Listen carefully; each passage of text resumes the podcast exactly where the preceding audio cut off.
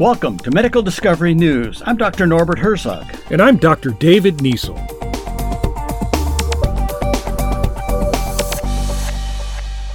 The large drop in cervical cancer is largely due to the pap smear, which women do yearly. But a century ago, one woman gave herself daily pap smears to help develop this life saving test.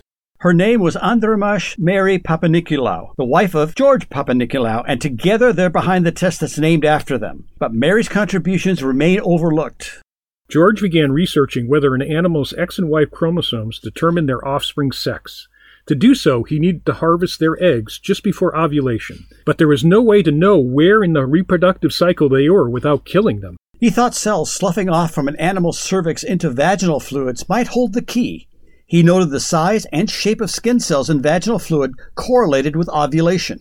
Since he didn't have a medical license to collect human samples, his wife Mary began collecting her own, and did so for 21 years. She even recruited friends, which formed a baseline for healthy vaginal samples throughout a woman's life. When a woman in the study developed cervical cancer, George identified the precancerous cells in her fluids.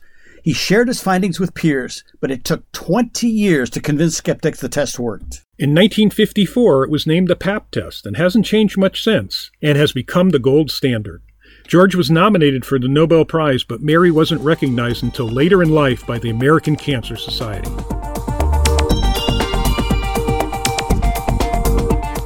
We are Doctors David Niesel and Norbert Herzog at UTMB and Quinnipiac University, where biomedical discoveries shape the future of medicine. For much more and our disclaimer, go to medicaldiscoverynews.com or subscribe to our podcast.